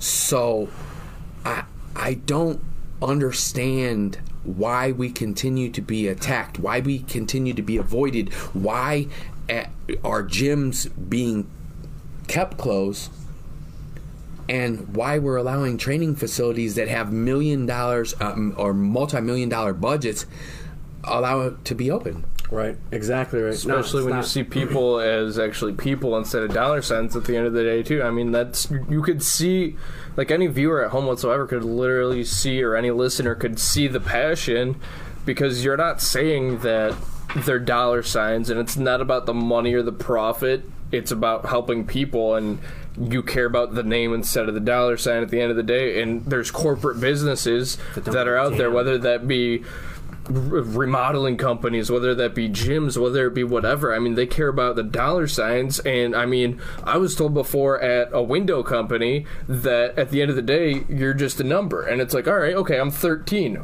You know what that means to me? It means I don't want to be there. If I'm cared about as a person, if I know that I'm just giving you money in your pocketbook, that's ignorant at the end of the day, and that's why I don't work there anymore, and I'm happy I don't. It's because you want somebody that you could relate to at the end of the day, and somebody that you would rather see at the end of the day, as even if it's a job, you want to see that authoritative figure. Even if I ended up working for you, you would care about me as an employee, as a person. It wouldn't be a dollar sign. Like, it's not this guy's working for me, and if he doesn't do the job right, he's going to be number 20 that I just let go this week. It's going to be, okay, I have one person, and I've had this person for 20 years, and at first he sucked, but I want to at least help him out at the end of the day. And that's just the way, just talking to you, how I feel. And it's not too many people realize that anymore. Not too many people care about the individual. They care about the number. They care about the dollar sign. When it comes down to it, this is what sports is. When it comes down to it, you have coaches who are supposed to coach you. When you assume the name coach, when you take that on, you then become that person's mentor, period. Whether they know it or not, whether you know it or not, but a good coach does know that, and you know that, and you see that. And when sports gets deep like this, you see the impact that this has, that hooligans, you have on certain individuals, and tell me again why. Sports doesn't matter. You can't. Yeah, no, sports definitely matters. Listen, I have individuals where I'm training second generations of their family, where I've trained people 15 years ago. They're bringing their kids in. They want to make sure that they have that same, that their child has that same outlook that they did. Yeah. They might have came from poverty, and they raised up out of poverty. They might have become a member of law enforcement, which from where we grew up in, that was not a normal thing. People didn't become a police officer. Sure. And now their child is, doing phenomenal. They're in a good school. They're in a good neighborhood. But they want to make sure that they still had that same moral compass. Yeah. And that is seen over and over and over again in our facility. I'm blessed to say that my children still come into the gym, and they want to spend time there with myself and my wife. And people are like in shock. They're like, your adult children still hug and give you a kiss on the cheek and whatnot, and we're like, isn't that's normal? Isn't this how it's supposed to be? Right, man. Right. We started them off very early. We've started off our grandkids very early, and I think that is a blessing. Yeah. Again, the right moral compass. Yeah. And I mean, I think that somewhere along the lines, Governor DeWine had the right intention at some point, someplace in his life. Sure. And I think he lost it. I think he did too. And I really wonder how easy it is to sleep, knowing how many people's lives are being destroyed just here in Ohio. Yeah, I mean, here in Lorain County. Here in Elyria. I mean, take it even to a smaller demographic. If we go into something any more than, if we don't start up by any later, and I'm not talking about us personally, it's going to go worse than that. But if we don't start up by July, as an economy, we're done. Yeah, we'll be owned by another country. Yeah, absolutely. And the country that gave us this crap. And it's kind of crazy that our president has requested that things be opened back up, and that we're one of the slower states. Yeah.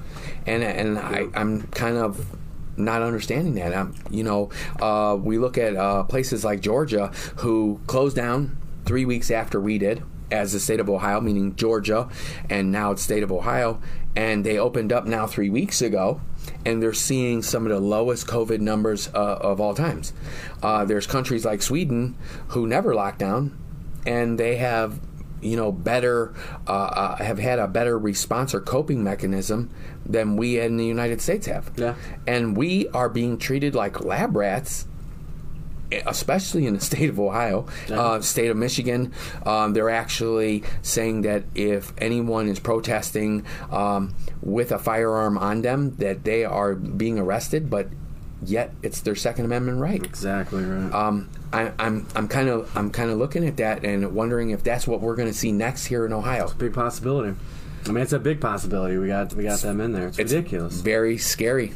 Big, how big government is getting, and how tyrannical, power hungry people. They like to be on.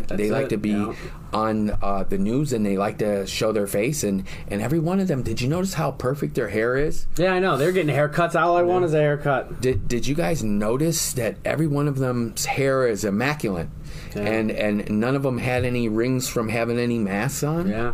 Yeah. I mean, I'm kind of wondering, how that's taking place. I'm a little confused. You're a little scruffy. Hey, look, I'm a little scruffy. Yeah. Yours looks good though, better than ours though. I appreciate that. Genetics, baby. But, hey, but all jokes aside, these people are being taken care of, and I believe that boils down to something called privilege. Yeah. They feel that they're privileged outside of the normal working class, and it's just not acceptable. No, I'm with you. And we're going to continue to get stepped on as long as we're willing to be stepped on. Exactly. That's why I say, for one, Hooligans is now going to be one of our main, our main focal points when we're talking about stuff like that. And I'll bring you on my political talk show because I think we'd have a blast. But in all seriousness, I really do. But when it comes down to it, and I mean this, with sports matters. What you do matters. What you do for these kids matters, and. If you did decide to break any unjust laws or anything like that, I better be your first call, because I'll make sure that not only am I out there with you and standing there with you or do whatever, I will make sure that we will protect our small businesses and our sports culture and what you do for these kids. I will make sure that I am at least side by side with you. Thank you very much, brother. You are welcome. So I think that actually, how do we get in touch with Hooligans? I mean, whatever you decide, how do we push people towards your gym? How do you, let's do a little quick advertising. I don't think we need to push people towards the gym. I feel like not like your whole entire interview is a sales pitch by any means, because it's not a sales pitch. Right. But it's literally, if people had ears and they're able to listen, that you got people. You're coming. A genuine dude that actually cares about the member that's coming in. You don't have to push people to the gym. They should just know the location and where to find you at, and that's it. I mean, anybody from Ohio, right. I mean, hell yeah. If you have half a brain at the end of the day, you're going to Hooligans. Yeah. Hey, I'm humbled by that. Guys, awesome. Seriously. We're located at 39041 Center Ridge Road. That's in North Ridgeville, Ohio. Okay. You can reach us on Instagram at hooligans_boxing, and then our website is www.hooligansboxingmma.com. Awesome, man. Well, thanks. I appreciate you coming on, and we'll take a quick break and be back with our last segment, right? Absolutely. Thank you very much, guys. Thank you. It's been a pleasure to talk to both of you. Our mic's on? Yeah, you're good. All right. And we're back on the We Like Sports Podcast once again with Keith, Peyton, Riggs, and Austin. Put your sleeves back on. Riggs isn't here. I don't know why, but Tony just felt better than Austin. I don't know why. I almost said Tony. It's like Riggs. Oh, dude. The pirate? Dana Tony? Oh, man. The pirate? Yeah, everybody was cursed like a sailor. Remember that? Yeah. I was the only one that still hasn't swore on the We Like Sports Podcast. Give me money. I'm about to play some old shows. No, we're not doing that. Those shows don't count. Oh, okay. I could say something else that doesn't count, but we won't go there. Anyways, though, guys, while our video ends up getting queued up here shortly, oh man! What's so funny, Giggly Bits? I don't know. Oh jeez, we're not starting that. So, anyways, though, just a quick side note though. Mother's Day was over the weekend. Also, I ended up sending our producer a picture as well from the whole entire ordeal of the Mother's Day San Diego Madres and the San Diego Padres. That was interesting. Also, what is still a possibility as well, which I think is going to be really interesting, I am in contact with the guy that changed his handle. This is actually like 2 years ago or something. So there is a possibility in the next upcoming weeks that we might end up having him on the show. But yeah, I mean, like, it's super creative. He is, I want to say, he plays baseball, I don't know, collegiately. I'm assuming so. But, I mean, still, the point that you're able to have somebody that was quote-unquote, that stealthy in order to pretty much steal MLB baseball team's handle overall. I mean, you don't necessarily get the followers, but you still have people have the handle, and I'm pretty sure, I just want to know the backstory, what they ended up doing to get it back. Told them we're going to sue you if we don't get it back. That's probably a thing. But anyways, though, as the video is queued up, we have T.D. Barrett. His girlfriend ended up assisting him while he was playing MLB The Show. Again, I said that again, MLB The Show, San Diego Studios, give me a penny. Literally, the amount of times that I've said MLB The Show, we're at like $1. But anyways, though, his girlfriend ended up assisting him while playing MLB The Show. That's $1.00. But they were playing, and she was having a trash can in the background, and I saw very entertaining. So give it a look as we end up playing it right now. That's good enough. That's funny. Yeah, but I mean, overall, obviously you got that quick glimpse. That was the whole video, but obviously check out our Facebook page or our Twitter, social media handles. Why not check that out? We'll end up posting it there as well. Very entertaining. I mean, to the point that he actually ended up pissing off the guy that was an Astros fan, and he was just talking trash the whole entire time, just like had a trash can twice, and he'd be like, what was that? What was coming? You tell me. And then he'd do it again. He goes, what do you think was coming there? And then he ended up striking him out eventually, too, and he goes, what did you think was coming? And, like, it's a literal, like, you hear, like, a trash can, like, actually getting beaten with, like, a soup spoon or whatever, that wooden thing. I'm not good at, like, cooking.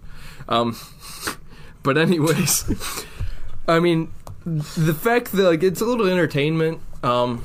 Obviously, again, I mentioned this once before, but I really want to have an Astros fan on just to see their point of view. And I just want to yell at him. I don't want the innocent Astros fan that, oh, we're innocent. I want the, well, we were wrong. I still support the team. You're not going to get that. Listen, people in Cleveland hate LeBron for leaving, coming. Right. So not too many people end up just staying on one bandwagon, and I trust that humanity at least has the common sense to know when you screw up, you screw up. Are you kidding me? Tyson bit off somebody's ear. And he gave it to him back afterwards. In a commercial? Oh, I thought it was... How is he supposed to wear a mask? It wasn't the same fight? No. Man. Jesus. You did see Tyson said he's back. Yeah, we'll see. Also, too, I'm going like a fish. That's crazy.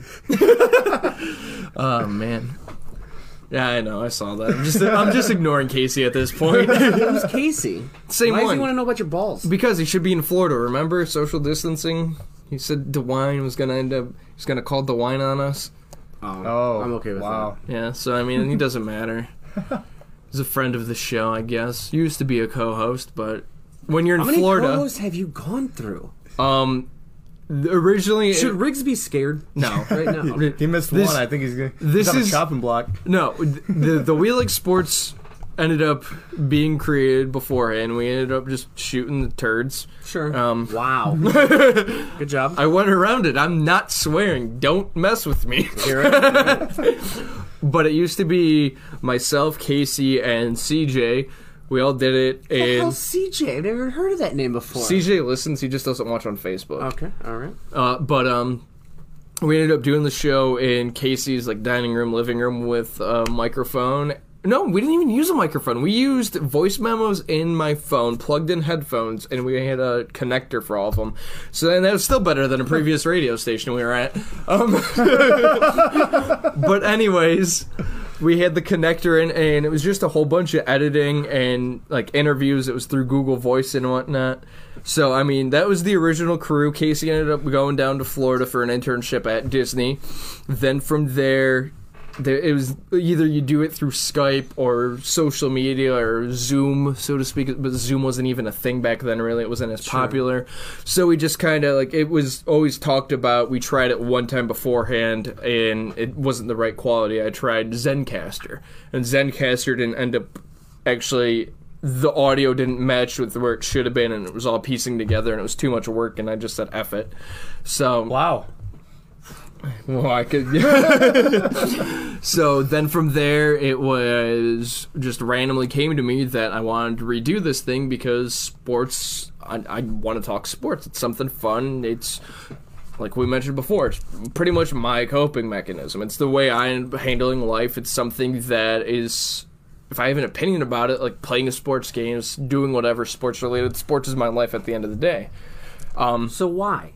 Shut up. But anyways, though, we ended up having the sports podcast. That's not called a segue. No, it's called me doing another interview with Peyton. Evidently, the We Like Sports podcast. So you're on the We Like Sports podcast with Keith. Peyton is here as a guest today. What? Keep going. I want to know your story.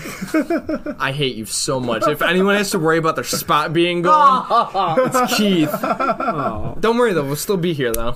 Oh, okay. Cool. But anyways though, it was my former roommate Riggs. Well, it was actually my former roommate and I originally, and just plugged in a microphone into Anchor and just recorded it that way. And then from there, Riggs, I picked him up one time. I'm like, hey, man, you want to do this podcast? And Riggs was an accident for us pretty much, but it just worked out that way. Like, it just worked out that way, and Riggs started showing up more than my roommate did, even though I lived with them. So, yeah, and then Riggs and I ended up running with it at Redland for a minute, and then you came around, and then Austin came around a couple weeks afterwards because it was the start of all this BS that was going on. Yeah. So that's where we're at today. So, I mean...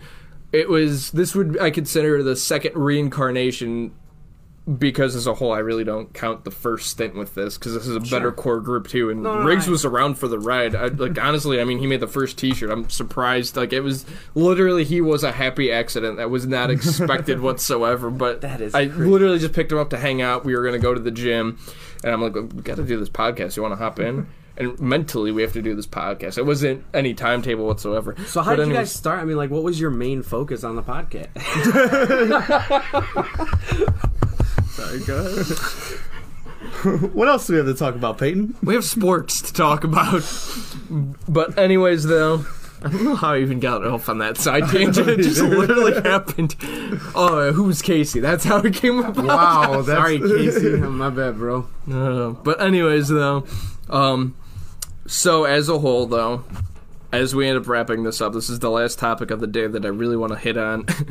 Ironically enough, the whole entire rundown of this show, actually, before I want to get to the Earl Thomas tweet, pull that up, and then we'll end up getting to the MLB subject. Man, like, I hate making the whole entire script because it's never talked about. My favorite one, I posted this on a Facebook. I shared it. There's a picture that said, who's the best tag team brothers of all time? You got the Steiner brothers, you got the Hardy brothers, and then you got Earl Thomas's brother. Oh, wow. Gosh. But yeah, I mean, it was, even if we could pull up the whole entire incident thing, Earl Thomas's wife ended up catching him and his cousin. I'm going to send it to Keith. I don't know anymore. But anyways, though, I swear to God. Was whatever. That with Mark Ingram? Yeah, the whole entire Mark Ingram reply, though, because he was pretty much saying... He said, please don't ask any questions about me and my wife. And Mark Ingram goes, bro, we have so many questions. Like, we're not going to let this slide. You and your brother were with some other girl and a gun was pulled. We have so many questions. So it was Earl Thomas tweeted out, please no questions about the incident with my wife and brother. Respect their privacy. Then his teammate, Mark Ingram II...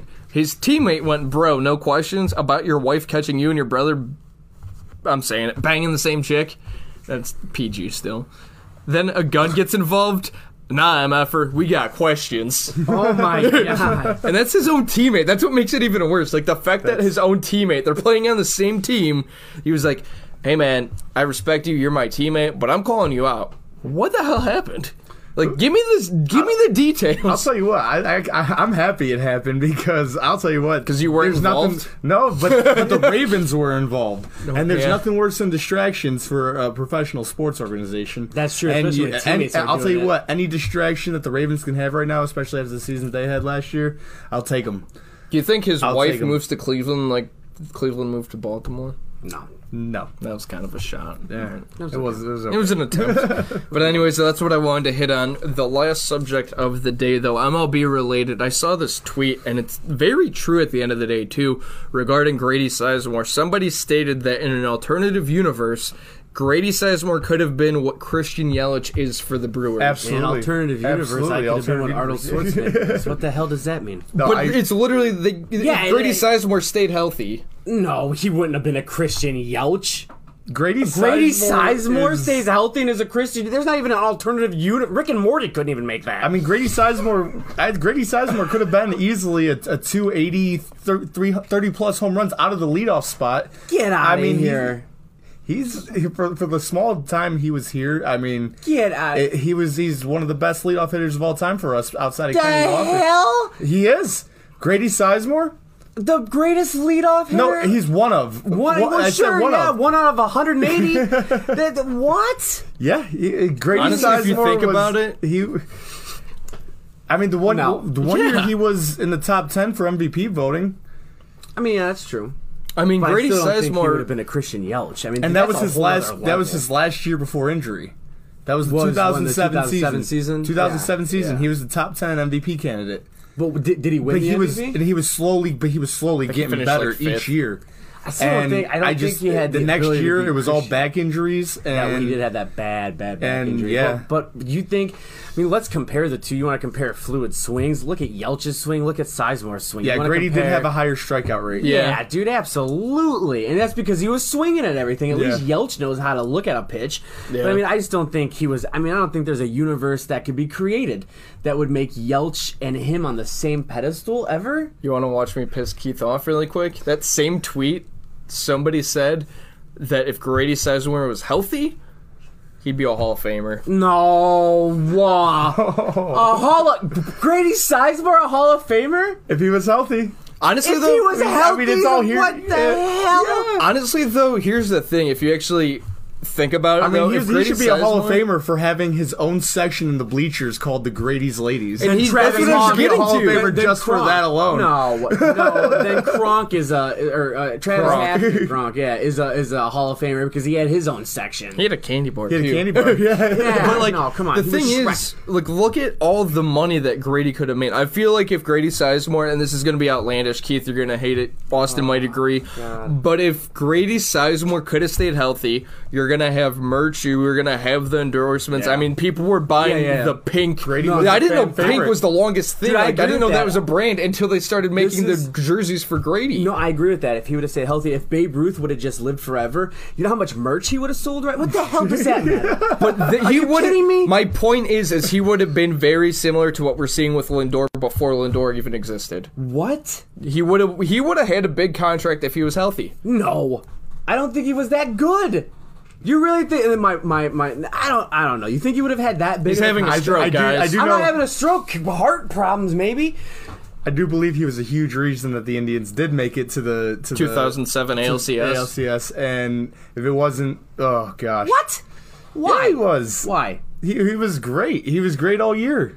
30-plus bombs, hit over 280, stole probably 35, 40 bases. He was a good defensive center fielder. He was, and he was one of the best. And he was one of the best defensive center fielders. I would say that. I would say he definitely was a great. Yeah, that was huge. That's a huge part of it. Man, I mean, honestly, at the end of the day, though, I know it pissed off Keith, but I feel like for sure he could have been a Hall of Famer, because if you look at his career, was cut short extremely. He should have been playing until 2014, 2015.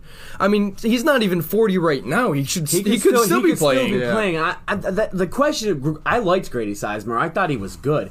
I don't think he was ever a Hall of Famer, and I definitely don't think he was ever going to be the next, what did you say? Christian Yelich. Come on. Yeah, I don't know about Christian Yelich. I wouldn't go that extreme. Christian Yelich is still very, very young. Yeah. I mean, not that, but he's good. Like, if he does stay healthy, yeah, you can put Yelich in the same group as you can the Judge.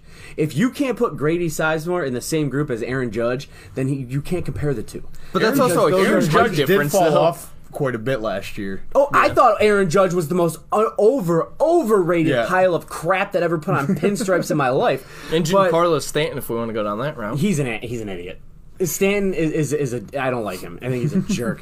But the only thing is the New York fans didn't help him either. They booed him for freaking 70-some games because he wasn't performing at the, what, 480,000 bazillion contract that he got. I get it. It's because they didn't know if his name was Mike or Giancarlo at the end of the day. That's very true. That's very true.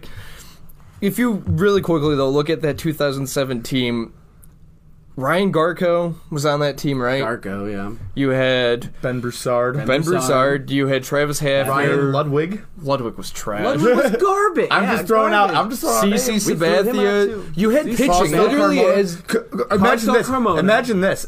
Roberto Hernandez. Get it right. Think about it. The Indians had back-to-back Cy Young winners in 2007 and 2008 with CeCe Sabathia and Cliff Lee. Yeah. Cliff Lee went 18-5 in 2006. He was hurt for 2007, and then 2008 he was 22-3. Can you imagine Cliff Lee in his prime on that 2007 Indian starting rotation? Yeah. Was that the year? And I hate to bring this up, but was 2007 the year of what if? Because if we're really playing this what if game, everything's the year of what if in Cleveland. The Browns it was rallied together last year for the Indians. It should have been what if. It's still what if. It's what if everything. Yeah, we always get screwed. What if the show never ended?